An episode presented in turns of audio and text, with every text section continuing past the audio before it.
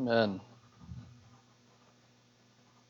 It's a, a joy to sing those songs together, to look to the Lord together, to co- confess the gospel together in, in prayer and in song. Um, so encouraging to my heart this morning. Uh, I see a number of visitors with us today, and I just want to welcome you. I got to meet some of you before the service, but just uh, so glad you could join us this morning for worship. Uh, we are in a series in Joshua, and as as we go into the Word here, just I want to invite you to turn to Joshua and um, and to tell you visitors that we uh, would love to get to know you better, love to to pray with you, uh, talk with you, and and just walk together as we seek to know God and respond to His Word this morning.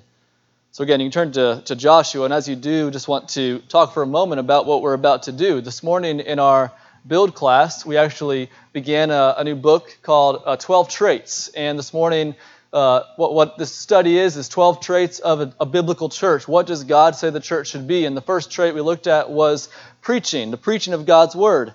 We talked about the importance of expositional preaching, preaching what the Word of God says, uh, preaching through books of the Bible, not just preaching topics that seem relevant to us, not just preaching a series on how to handle your money or, or 10 strategies for raising your kids. You know, the author of the book we're reading, David Platt, talks about why people have such a tendency to want to hear messages on Sunday that are more topical in nature. And, and it actually makes a lot of sense. It's because these seem more relevant to our lives they seem more relevant to us uh, to come to uh, a church and hear, again, ten, 10, ways to help your kids, right? To help yourself as you help your kids. That, that seems relevant to us. You know, this week I tried, I tried, didn't succeed, to fix a leaky shower. And we ended up having our entire master bathroom torn out. yes, that's true. We had the normal experiences of navigating marriage and parenting, uh, in, in, school, I had to memorize the Hebrew vowel system, and all the while I'm looking at the book of Joshua, and I'm looking at Rahab and, and chapter 2, and I'm asking God, how does this apply to my life? As I'm navigating these responsibilities, as I'm navigating these difficulties, how does this apply to my life? It doesn't seem relevant at first. Each one of you could give similar stories about your weeks. And this week we will face similar responsibilities and similar difficulties. But this morning, we're going to gather to hear about the story of a Canaanite prostitute named Rahab who lived 3,000 years ago. What does that have to do with your life this week? How is that relevant? And here's what I want to say as we begin, as we talked about in Build. This story is more relevant to our day to day lives than any topical message I could possibly preach this morning. Because in it, God provides the type of deeper help that we all desperately need through His Word. His Word does not just instruct us with what to do in all these situations, but it actually transforms us from the inside out, changes who we are, so that we can navigate these difficulties in a way that glorifies God.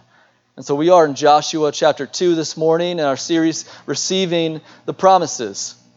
I just want to walk through the story with you this morning. It's a pretty famous story, the story of Rahab. You can see how it begins in chapter 2, verse 1. And Joshua the son of Nun sent two men secretly from Shittim as spies, saying, Go view the land, especially Jericho. And they went and came into the house of a prostitute whose name was Rahab and lodged there. Well, in this opening verse of this story, the author of Joshua brings to mind two significant moments in Israel's history and they were not good, significant moments. They were not good. So, first, it brings to mind the first time that Israel had spies go into the land. In Numbers 13 and 14, you can read about this. Moses was leading Israel. They had come through the Exodus in the wilderness. Now they're ready to go into the promised land. And Moses sends 12 spies into the land to, to see what it's like, to see their enemies, to figure out what is this going to take. And so they go in, and most of you probably know the story that the 12 spies come back, and two of them, Joshua being one of them, Caleb the other, say, The Lord will give us the land. He has promised it to us. We can do this. But the other 10 spies all say, They're giants. We have no chance against these guys. Why did we even leave Egypt? And they discourage the people from taking the land as God had promised. And God responds to this unbelief, this unfaithfulness, by condemning that entire generation to die in the wilderness instead of enter the promised land. He says, For 40 years you will be in the wilderness until the very last one of you has died. And the next generation will come in. The only ones that could go in from that generation were Joshua and Caleb. And that, that's what happened in Numbers 13 and 14. They did not believe the promise of God, and God judged them for it, and they had 40 years of wanderings in the wilderness. So that's one thing that this passage brings to mind, verse 1, because we see spies going into the land again, and you kind of wonder what's going to happen this time. But there's another unfortunate episode that it reminds us of, because you notice that they are sending them from Shittim. Now, in Numbers 25, it was this town that Israel lived in when the people of Israel, it says, that they prostituted themselves to the Moabite daughters and they worshiped the Baal of Peor. It was in this town that Israel was unfaithful to God. They got swept into immorality and idolatry in Shittim. And so both of these lie in the background of the reader as he says, We're sending two spies in from Shittim. And, and the story doesn't seem to start very well, does it? Because these two spies immediately go where? Into the house of a prostitute. And so you begin to wonder as a reader, what is going to happen here? Are they going to are they going to be unfaithful again? Are they not going to believe the promises of God again? And, and, and I think this is simply the author's way, one, of recording what happened, but two, of highlighting to us the theme of this chapter. And the theme is faith. Will Israel have faith this time around? Now, it's likely that Rahab's house was. Uh, that she was a prostitute, but it was also used as a tavern or an inn. So, so the fact that they entered there does not necessarily uh, connote that they did anything wrong in that house, anything immoral. But at the same time, the author wants us to know she was a prostitute. And as the story unfolds, we'll see all the reasons why he wants us to see that. But, but the question that is in our minds as we read verse 1 alone is Will Israel have faith? Will they believe the promise of God this time as they go into the land? Or will they come back and say, There's no way, let's go back to Egypt? Well, let's look at verses 2 through 7, see how the story unfolds. And it was told the king of Jericho, Behold, men of Israel have come here tonight to search out the land. Then the king of Jericho sent to Rahab, saying, Bring out the men who have come to you, who entered your house, for they have come to search out all the land. But the woman who had taken two men and hidden them she said, True, the men came to me, but I did not know where they were from. And when the gate was about to be closed at dark, the men went out. I don't know where the men went. Pursue them quickly, for you will overtake them. But she had brought them up to the roof and hid them with stalks of flax that she had laid in order on the roof. So the men pursued them after them on the way to the Jordan as far as the fords, and the gate was shut as soon as the pursuers had gone out. Well, the first thing we realize about these two spies is that they were not very good at their job the king of Jericho immediately finds out that they are there. And so he sends men to Rahab and he commands her to deliver these two spies. But surprisingly, what does this Canaanite prostitute do? She hides them on her roof. And then she tells the king's men, Yes, they came, but I didn't know who they were. And then they left, and, and you better go get them. They went that way and, and, the, and the king's men believe her, and they, they leave Jericho. They go out of the town, and, they, and they're chasing them through uh, towards the Jordan uh, when no one's actually there to chase. Her plan works. And, and, and when they leave, the text tells us the gates are shut behind them. And that's important to note because it means that even though these two spies' lives have been preserved to this point, that they don't have a way out of the city right now. The gates are shut. Now, as a a short aside this morning. I want to take just a moment to address the reality that Rahab lies in this moment to save the spies. This, this raises and has raised all sorts of ethical questions uh, for people. And, and rather than delve into those deeply, I just want to hopefully helpfully clarify a few things so that this is not looming in your mind as a distraction throughout this sermon. What, what do we make of her lying to save the spies? Well, first, we just need to say what's very obvious in Scripture lying is a sin. Lying is indeed a sin. And also that God promises in 1 Corinthians 10:13 that he will always provide a way out of sin. So, so, so lying is a sin, and God promises to provide a way out so that we do not ever have to sin. That, that's just fundamental to what we read there. Second, we need to know there's a difference between the Bible telling of an action and commending an action. So, so the Bible tells us that Jacob had four wives. It does not instruct us to have four wives. It actually instructs us to do just the opposite. So here the Bible tells us about Rahab's lie, but it never explicitly commends the lie. It never tells us in the Old Testament or the New Testament that, that Rahab's lie was honoring to the Lord. Now, third, we should understand that this situation is not a crystal clear issue to all believers. It may be a crystal clear issue to you. I don't believe it's crystal clear for everyone. Just imagine the difficult choice you would have to make if you were hiding slaves on the Underground Railroad and someone came and said, Are you hiding slaves here? Or imagine the difficult choice you'd have to make if you were hiding Jews in Nazi Germany in your house. Or as the Hebrew midwives of Exodus did, hiding babies from a ruler intent on killing them. This is exactly the same situation she was facing. And I just highlight those not to give an answer to the question, but just to say it is a difficult situation. And I believe whatever position you take, you can be charitable with those who disagree with you on it. But fourth, again, I wanted to make this a short aside because most importantly, we need to recognize that the author of Joshua doesn't really concern himself with the fact that she lied. He's telling the story not to make us zone in on the lie, but to show us what God did in this woman's life. One commentator puts it this way It is tragic when people snag their pants on the nail of Rahab's lie, quibble endlessly about the matter, and never get around to hearing Rahab's truth. And that comes in the next passage. So, again, you can think about that and discuss that to some degree, but don't be distracted by the lie from what this passage is really about. And that is what she says next. Look at verse 8 with me. Before the men lay down, she came up to them on the roof and said to the men, I know that the Lord has given you the land, and that the fear of you has fallen upon us, and that all the inhabitants of the land melt away before you. For we have heard how the Lord dried up the water of the Red Sea before you when you came out of Egypt, and what you did to the two kings of the Amorites who were beyond the Jordan, to Sihon and Og, whom you devoted to destruction.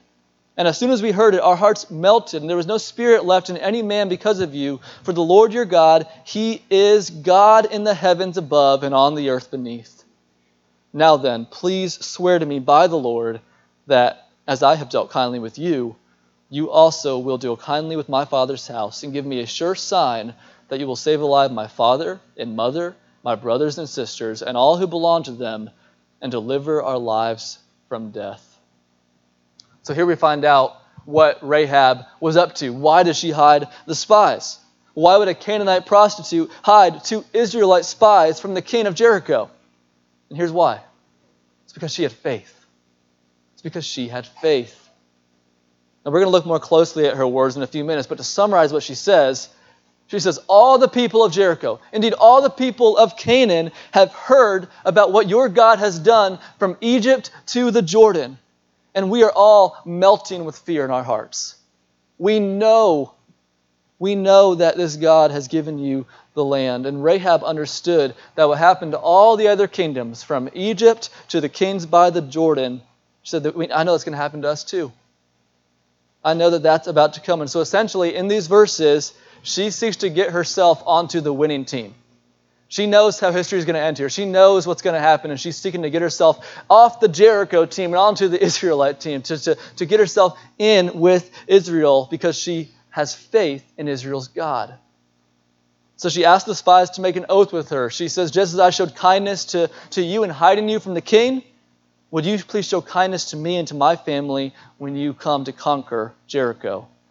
So she seeks assurance from them that they will save her and her families from death on that day. So let's see how they respond in verse 14 and following. And the men said to her, Our life for yours, even to death. If you do not tell this business of ours, then when the Lord gives us the land, we will deal kindly and faithfully with you. Then she let them down by a rope through the window, for her house was built into the city wall so that she lived in the wall. And she said to them, Go into the hills, where the pursuers will encounter you, and hide there three days until the pursuers have returned. Then afterward you may go your way. The men said to her, We will be guiltless with respect to this oath of yours that you've made us swear. Behold, when we come into the land, you shall tie this scarlet cord in the window through which you let us down, and you shall gather into your house your father and mother, your brothers, and all your father's household. Then, if anyone goes out of the doors of your house into the street, his blood shall be on his own head, and we shall be guiltless. But if a hand is laid on anyone who is with you in the house, his blood shall be on our head. But if you tell this business of ours, then we shall be guiltless with respect to your oath that you have made us swear. And she said, According to your words, so be it. So the spies respond to Rahab's act of faith and request for deliverance on that day, and they say, Our lives for yours.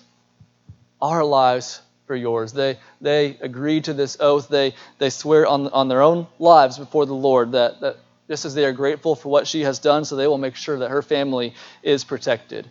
But they do give a few conditions for Rahab to see this through. They make an oath, but then they have to make a plan. And so here's the plan they make. First, they ask her to get them help out of the city. Remember, the gates are shut.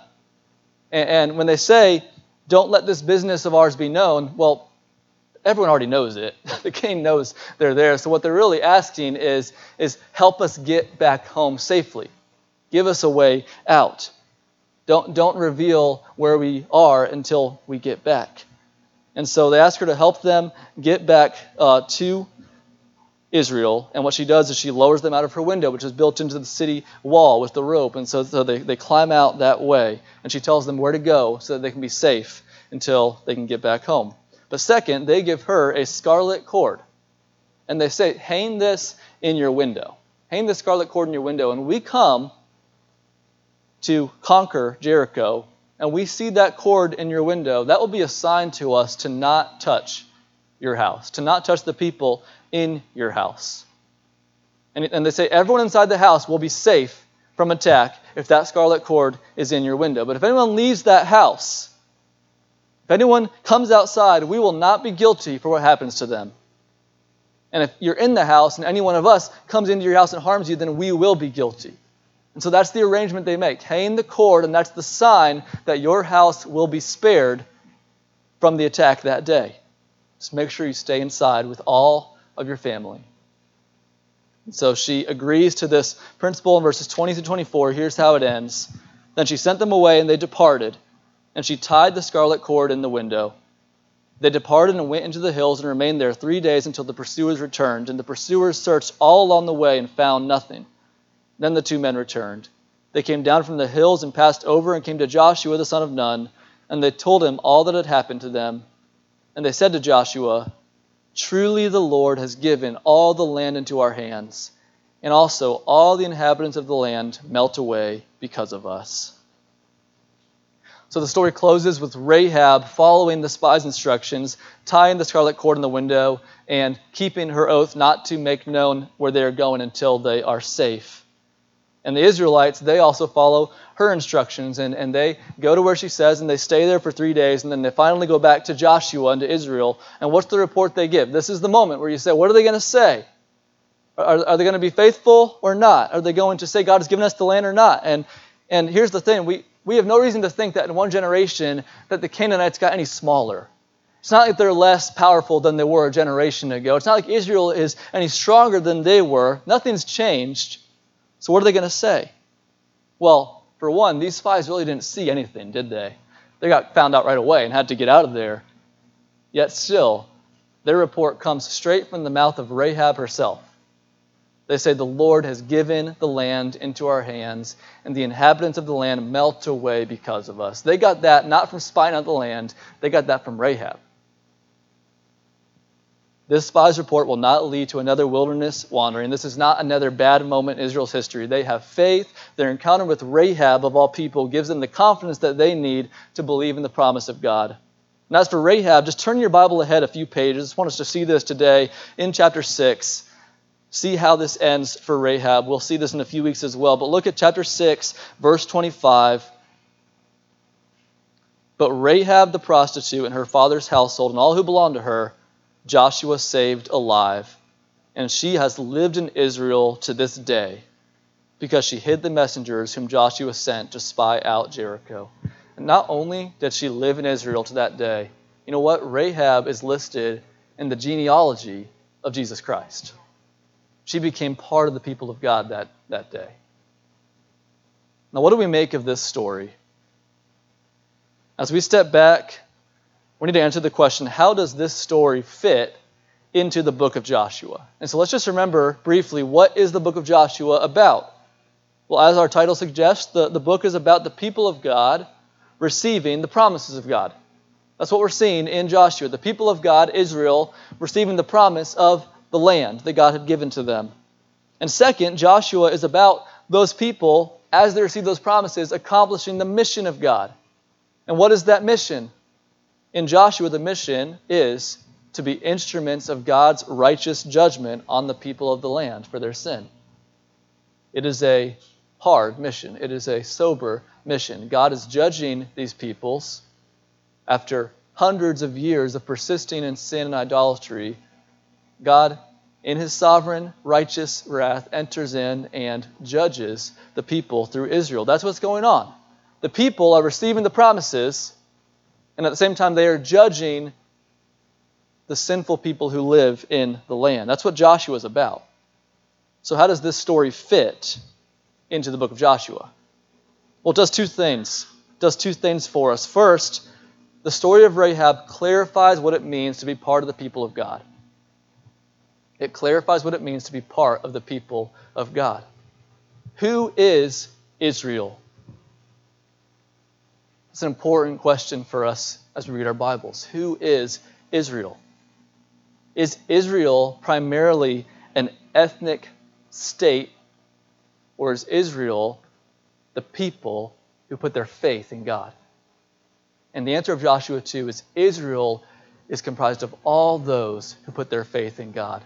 There is no distinction among people groups in Israel. Israel is those who put their faith in God. Now, yes, it is composed in the Old Testament of primarily Israelites, but we see, even in Exodus, as Israel left Egypt, we see that there were people from Egypt that went with Israel and were part of Israel from that day forward. Israel was never about which ethnicity you are, which people group you are from. Israel was all about who has faith in God. It's about being the people who have sworn worship and allegiance and following to the one true God, the Lord, Yahweh. That's Israel. And this story shows us that, that as the people of God are receiving the promises of God, when we say the people of God, we're talking about all those who put their faith in God. And second, this story clarifies for us and it demonstrates for us the possibility of salvation for those who are about to fall under God's judgment. This book is a hard book for us because it's all about the judgment of God on these peoples. Whole first half of the book is about Israel going in and conquering the land and devoting these peoples to destruction as instruments of God's judgment. But before we get to any of that in the book, before any of that starts, what happens?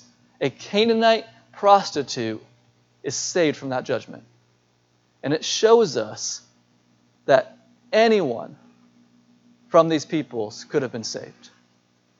It shows us that before the judgment came, there was a possibility of salvation for all these people.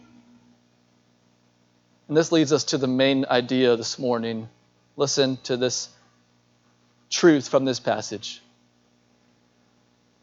Though we all deserve the punishment of God's judgment, anyone can receive the promise of God's blessing by placing their faith in Him. Though we all deserve the punishment of God's judgment, anyone can receive the promise of God's blessing by placing their faith in Him. The promise of God's blessing, the promises of God, are not for a specific people group, not for a specific type of person. They are for all who put their faith in Him. And the punishment for our sin that we all deserve, we can be saved from through faith in God. We all deserve it. We are all like Rahab. None of us is better than Rahab.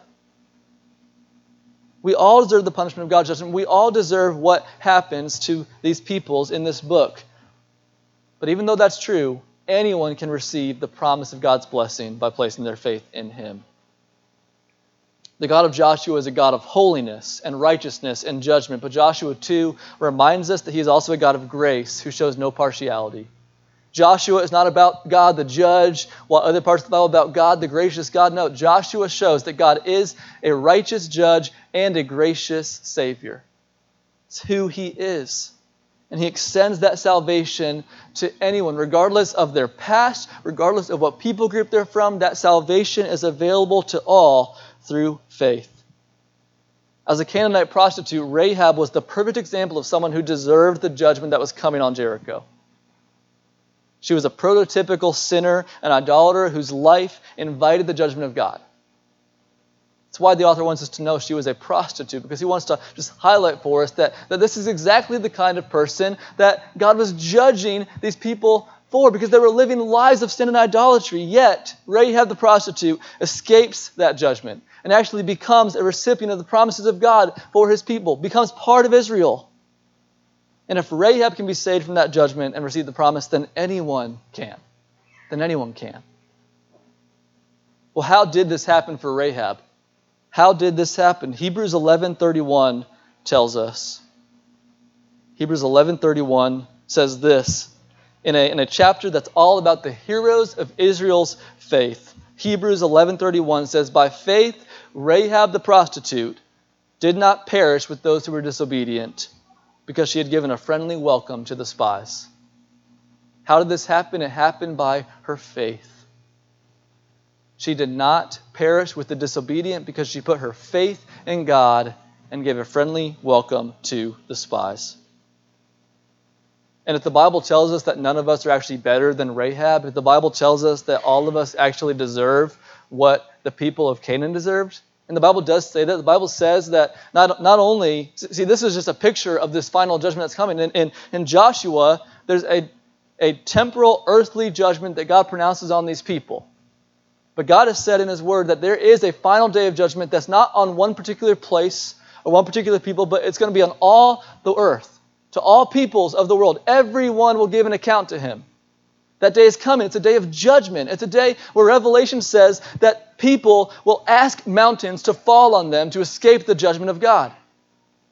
And the Bible says that we all deserve that judgment. We are all under that judgment because of our sin, because of our rebellion. But if Rahab escaped judgment that day, that means we can escape that final judgment if we have faith like Rahab had. And if we have faith like Rahab had, then, then we can know that God will deliver us like he delivered Rahab. And so, what we want to do now is just ask the question what is Rahab's faith? What does Rahab teach us about faith?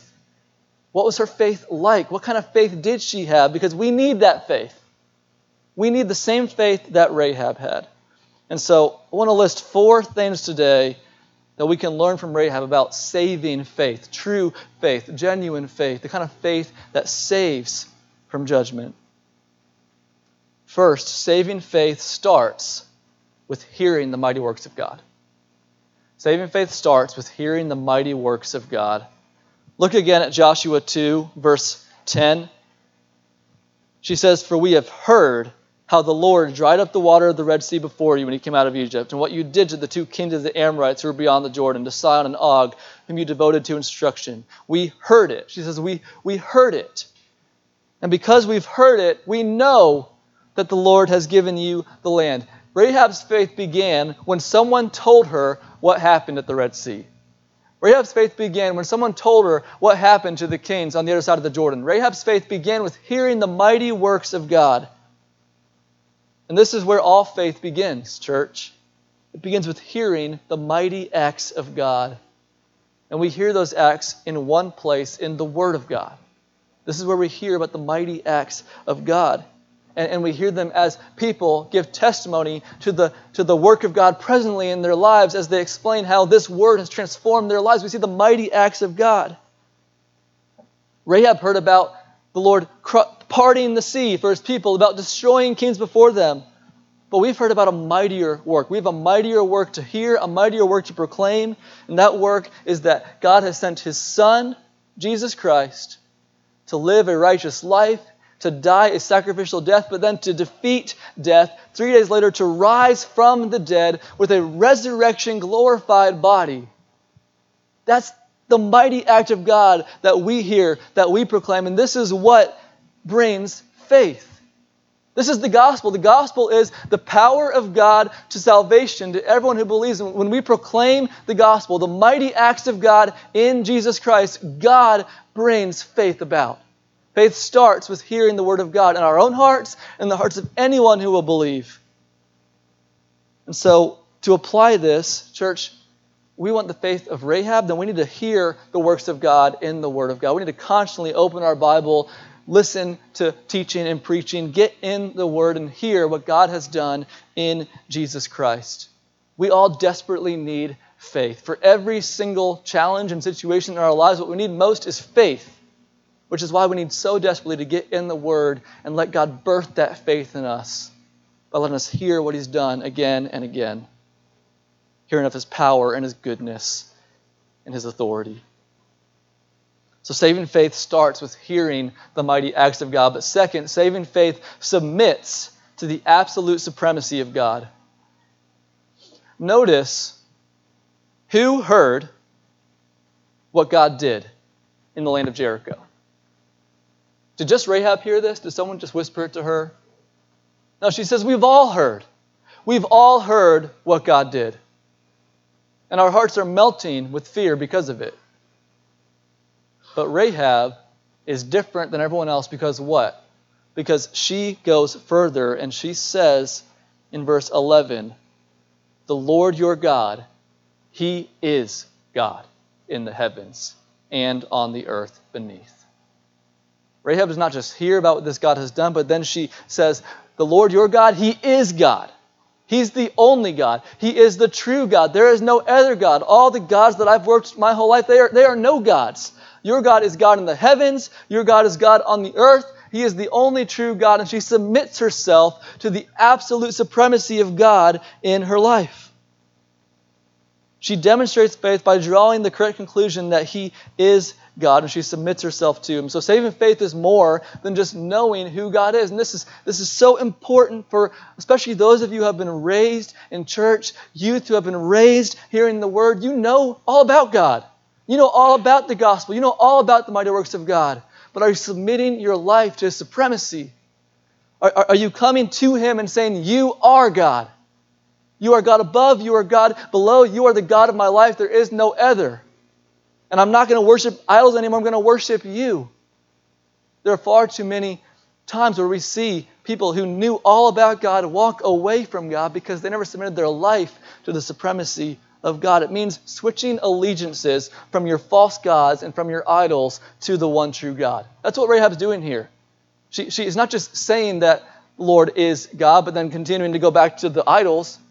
She's saying, I'm not going to worship these idols anymore because your God is the true God. So, if we want saving faith, we need to not just know about God, but submit our lives to Him. And specifically, knowing that God has revealed Himself in His Son, Jesus Christ, we submit our lives to Jesus Christ as Lord and God. We bow to Him. We confess to Him, Jesus, you are God above and God beneath. You are the one true God. There is no other, and I give my life to you. This is saving faith. So it starts with hearing the mighty acts of God, and then it submits to the supremacy of God. But third, saving faith seeks refuge in the mercy of God. Saving faith seeks refuge in the mercy of God. Rahab asks them to swear to her to deal kindly with her family, to save her, to deliver them from death. See, Rahab doesn't think just because she's heard about God and just because she knows who he is and just because she has said she wants to worship him, she still understands I've got a problem. I've got a problem, and that's that I'm not deserving. I'm a sinner. I've worshiped idols. I've, I've lived a life that doesn't please him. And, and judgment is coming. And I need a way out. She, she recognized that, and so she seeks the mercy of God. She comes to the spies and she says, Swear to me that you will save my family on that day. And she says, Swear to me by the Lord, by the Lord, by Yahweh. She, she, for as little as she might know about who He is, she looks to God for grace. She looks to Yahweh for She swear to me by the Lord that you will deal kindly with me. That word kindly is the same word we use for God's covenant love. Hesed, it's God's steadfast love. She says, deal kindly with me on that day. Save my family. Save me. Deliver us from death. That loving kindness is the gift of God's grace to Rahab, but it, but it comes to her. L- listen, this is important. It comes to her ultimately only when she does what? When she hangs the scarlet cord in the window. Now, this is interesting um, because just through Bible school and seminary, I've heard several times the story about how uh, Jonathan Edwards um, was a bad interpreter of Joshua 2 because he said the scarlet cord, it's red, it represents the blood of Christ, and and I've just I've just heard, you know, that's that's hogwash. Jonathan Edwards was wrong. It doesn't represent the blood of Christ. Okay, so on. But as I looked at this passage this week, while I don't think the color scarlet necessarily is, is the thing to focus in on, I do think we see something beautiful in this passage. Okay, think about think about this. Throughout the Old Testament, God gives us pictures of people who took refuge from his wrath on a day of judgment. He, he tells us of people like Noah who and his family who were in the ark when the floods came.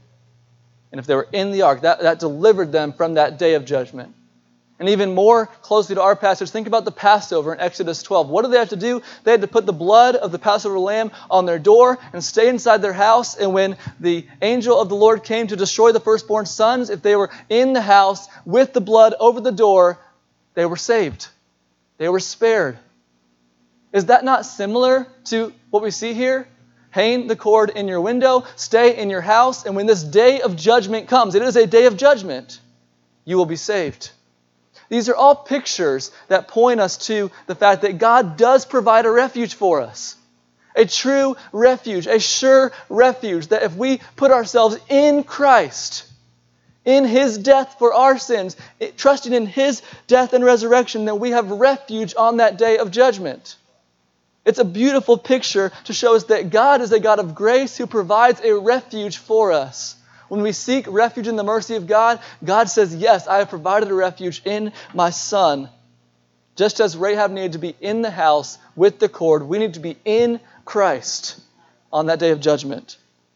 And so seek refuge in the mercy of God, knowing that there is a refuge to be found. That day of judgment is coming, but there is a refuge available in Jesus Christ. He died for our sins so that we don't have any wrath to bear if we are in Jesus. So saving faith starts by hearing the acts of God. It submits to the absolute supremacy of God. It seeks refuge in the mercy of God. And finally, saving faith shows in works that glorify God. Saving faith shows in works that glorify God. Rahab did not just say she believed in the Lord. She didn't just have words in the story. Rahab had rock solid actions to back it up. She showed her faith through her actions. She showed it by hiding the spies. She showed it by sending them to safety. She showed it by tying the cord on her window and remaining in the house when they came. Rahab had works that showed that she truly believed.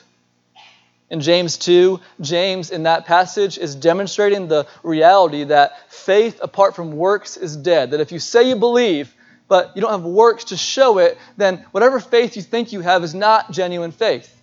That's the point he's making in James. And he's, he uses the example of Abraham, Father Abraham, the, the hero of the faith, to say that he believed God and then he circumcised his son. It was, a, it was a work that showed his faith. But then he goes from Abraham to who? He goes to Rahab. He goes to Rahab of all people. And in James 2 24 and 25, this is what he says. You see that a person is not justified you see that a person is justified by works and not by faith alone. In the same way, was not also Rahab the prostitute justified by works when she received the messengers and sent them out by another way? Now, his point there is not to deny the rock solid reality of Scripture that we are saved by faith. The title of this message is Saved by Faith. But when he says that she was justified by works, his point is that she showed that she had the kind of faith that leads to justification by the works that she had. In that work, she showed that she had saving faith, the work of hiding the spies. So, so he points to her, James points to her and says, says, Listen, Abraham was saved by faith, that showed itself in works, and even Rahab the prostitute, the Canaanite, was saved by faith. And again, if, if Rahab, the prostitute, could be saved by faith that showed itself in works, then anyone can. all true saving faith will demonstrate itself in good works that glorify God. And so, what is the basis of our assurance in the Christian life? It is the rock solid reality that Jesus Christ has died for our sins.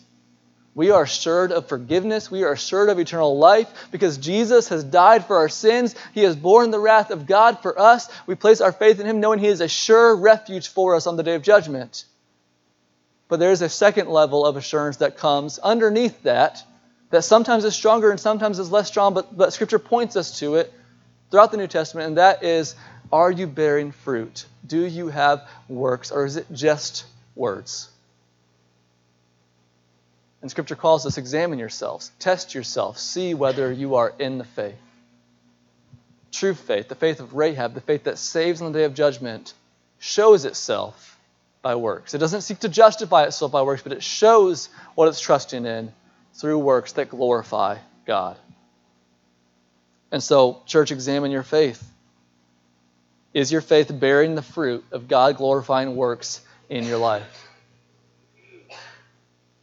Take time this week to do that. I want to urge you this morning to take time this week to do that. Set aside 30 minutes, set aside an hour. Husbands and wives, tell, tell each other, I'll watch the kids for an hour so you can go spend time and reflect on the sermon and you can ask yourself, what is my faith? Like God, God calls us to examine ourselves, doesn't He? We can't, we can't do that without taking the time to do it, can we? So I encourage you this week, because of what we see in Rahab, take time this week to examine your faith and ask, is my faith bearing the fruit of God glorifying works in my life? This is the faith of Rahab. And, church, this is a, a wonderful story that shows us that God's grace extends to anyone on the earth as far wide as it can go, and it also extends as deep as it can go, that there's no one who is beyond the reach of God's grace because of their sin. Rahab, the Canaanite prostitute, was saved by faith from that day of judgment. And we are saved by faith when we put our trust in Jesus Christ, take refuge in Him, submit ourselves to His supremacy in our lives, and live lives for His glory in response. This is saving faith. And so this morning, there are just two possible responses you can have that there's really two types of people in this room right now. First, there are those of you who are still, right now, under God's judgment and outside of God's promises. You are under God's judgment and you are outside of God's promises. You've not taken refuge in Jesus Christ. You've not trusted in Him. And because of that, you are not going to receive the promises of God you will be judged on that day unless, and this is the application, you place your faith in Jesus Christ. This morning, I urge you to place your faith in Jesus Christ. Like Rahab, respond to the reality of who God is by submitting your life to Him, seeking salvation in Him, and living for His glory. If you don't do this, you will experience the judgment of God. But if you do, you will become part of God's people receiving God's promises, forgiveness of sin, eternal life with Him, and a new heavens and a new earth. This is what's at stake this morning. Place your faith in Jesus Christ. And if you do, then you move from being under God's judgment and outside the promises to being saved from God's judgment and included in the promises. And that is the second group I want to talk to. Those of you who have done this, who have placed your faith in Christ, who are saved from God's judgment, who are in the promises, who are part of the people what does this, this passage teach us? It teaches us to live by that same faith. Live by that same faith. Saving faith is not just for the moment you're saved, saving faith is for your whole life. Colossians 2, Paul says, As you received Christ Jesus as Lord, so walk in him. How did you receive him? You received him through faith. So walk in him. Live by faith. We are called to live by faith in every task, every difficulty, every mundane moment, every significant trial, every water leak, every, every parenting issue. You are called to live by faith, to remember who God is through his works, to submit yourself to his sovereignty, to, to thank him for the refuge you have in Jesus Christ, for his grace in your life, and to live for his glory in that moment. This is what it means to live by faith in every moment of your life. We see this in the spies. When they come back, they say, God has surely given us the land. And, church, we are the people of God on the mission of God, and we can say with as much confidence as they did that God has surely given us what He's asked us to do. We can look at the world, which we know is full of those who are lost, and we can know that there are many more Rahabs out there. There are many more Phil Mosers out there who, who did not know the Lord, but now, now I do because of God's grace in my life. There are many more people like that, and God has called us to go to them with the gospel. And we can have faith this morning that God has surely given them to us. He is the sovereign God. When the gospel goes forth, He transforms. His sheep hear His voice and they follow Him. And we can have faith this morning, not only in every mundane, normal moment of our lives, we can have faith as the people of God that God will accomplish the mission He has given us. I ask you to enter into a time of prayer and just this morning, thank God. Thank God for being a God of grace who saves by faith alone. Being a God who extends his grace as far and as deep as we could ever imagine. Being a God has provided a refuge in Jesus Christ. And this morning, freshly submit your life to his supremacy, freshly trust in the work of Christ for you and offer yourself to God for His glory and good works.